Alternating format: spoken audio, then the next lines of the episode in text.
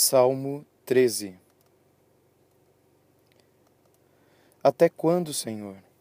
Esquecer-te-ás de mim para sempre? Até quando ocultarás de mim o rosto?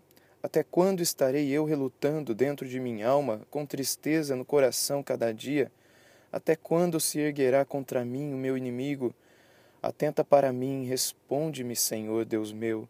Ilumina-me os olhos, para que eu não durma o sono da morte para que não diga o meu inimigo, prevaleci contra ele, e não se regozijem os meus adversários, vindo eu a vacilar. No tocante a mim, confio em tua graça, regozije-se o meu coração na tua salvação. Cantarei ao Senhor, porquanto me tem feito muito bem. Meus queridos irmãos e amigos, o Salmo de número 13 é uma oração de lamentação. Também uma lamentação escrita por Davi com o objetivo de ser cantada pelos israelitas. As músicas, não apenas naquele tempo, mas hoje também, era eram compostas e entregues ao povo de Deus com o objetivo de ensinar o povo de Deus as grandes doutrinas da palavra do Senhor.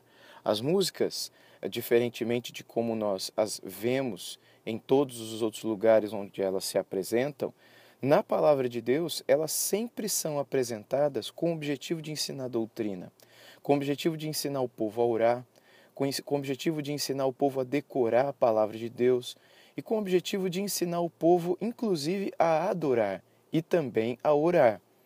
Com essa oração de lamentação, escrita pelo rei Davi, aqui no Salmo 13, nós vemos como podemos chegar diante de Deus quando tivermos pessoas que não gostam de nós, inimigos, conforme o próprio Davi menciona aqui, se levantando contra nós.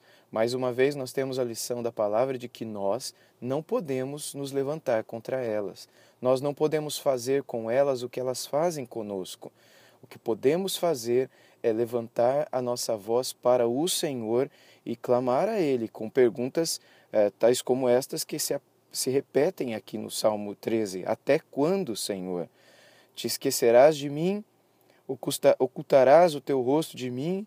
Até quando eu vou relutar dentro da minha alma com o um coração triste? Até quando o meu inimigo vai se levantar contra mim e não vai acontecer nada com ele? Daí vem o trecho final no qual ele clama: Atenta para mim, Senhor, e me responde, e ilumina os meus olhos. O iluminar dos olhos nesse contexto é para que ele não continue sendo enganado, para que ele continue a, a, a, iluminado e sábio aos olhos de Deus e não ludibriado e levado pela conversa dos seus próprios inimigos. Por isso, Davi pede no verso 3: Ilumina-me os olhos para que eu não durma o sono da morte. E quem é que deseja a morte dele? Justamente os seus inimigos. Para que o inimigo, como ele apresenta no verso seguinte, o 4, não prevaleça contra ele. Ah, e não se regozijem, vindo ele a vacilar.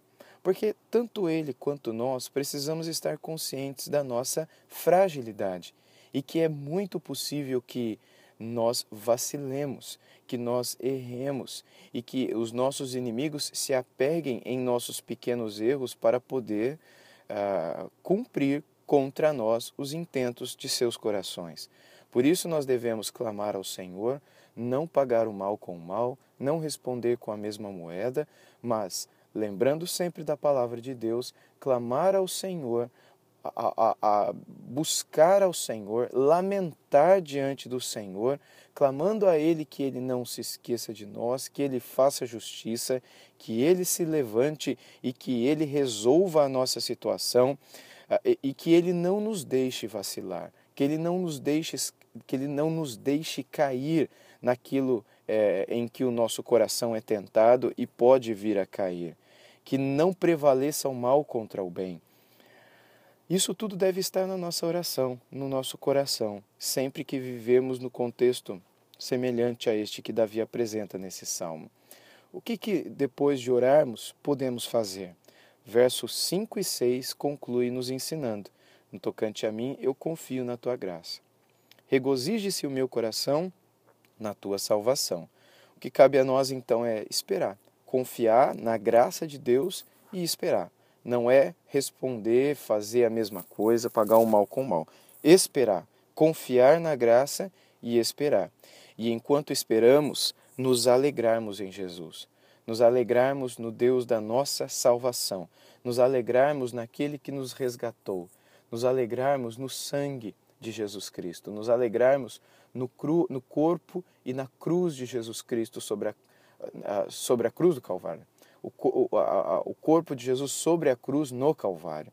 O nosso coração precisa encontrar regozijo e alegria em tudo aquilo que envolveu a nossa salvação. E é isso que deve estar na nossa cabeça enquanto a gente sabe que tem gente tramando contra nós. O nosso coração não precisa ficar, e nem pode, nem deve ficar, lembrando só da maldade dos outros, o que os outros estão querendo fazer contra nós. Não. O que nós devemos fazer é orar, lamentar, entregar na mão de Deus, e enquanto a gente espera que o Senhor cuide de nós, nos alegrarmos em Jesus, nos alegrarmos na nossa salvação, fazermos o que diz o último verso, cantar ao Senhor, porque o Senhor tem nos feito muito bem. Se os homens têm nos feito muito mal, deixemos de olhar para eles, porque o Senhor tem nos feito, e não é pouco, o bem que Deus tem feito sobre nós e conosco. Louvado seja o Senhor por tanto cuidado, por tanta graça, por tanta misericórdia. Por isso devemos sempre olhar para Ele, porque com Ele nós sempre estaremos seguros, bem e com motivos para louvar. Querido Deus e Pai, obrigado por cuidar de nós dessa maneira como o Salmo nos apresenta. Obrigado, Senhor Deus, por podermos confiar na Tua graça. Obrigado por nosso coração poder encontrar alegria no Teu Filho Jesus, que é a nossa salvação. Senhor, abra os nossos lábios e encha o nosso coração de louvor e de gratidão, porque assim como a Davi, nós também reconhecemos que o Senhor a nós tem feito muito bem. Louvado seja o teu nome, Senhor. Que para sempre o teu nome seja engrandecido e louvado em nosso meio e em nosso coração. Dá-nos o bom descanso, Senhor, que todos os teus encontram quando inimigos se levantam tanto inimigos externos quanto inimigos internos, tanto inimigos humanos quanto inimigos espirituais, quanto os inimigos da nossa alma se levantarem contra nós. Senhor, dá-nos um coração que confia em Ti, dá-nos uma memória que não se esqueça de Ti, para que a gente não caia no erro de queremos lutar com as nossas próprias mãos, com os nossos próprios lábios, com as nossas próprias armas. Ajuda-nos, Senhor, ajuda-nos. Nós nos alegramos em Ti, nós confiamos em Ti e nos entregamos ao Senhor. Em nome de Jesus. Amém.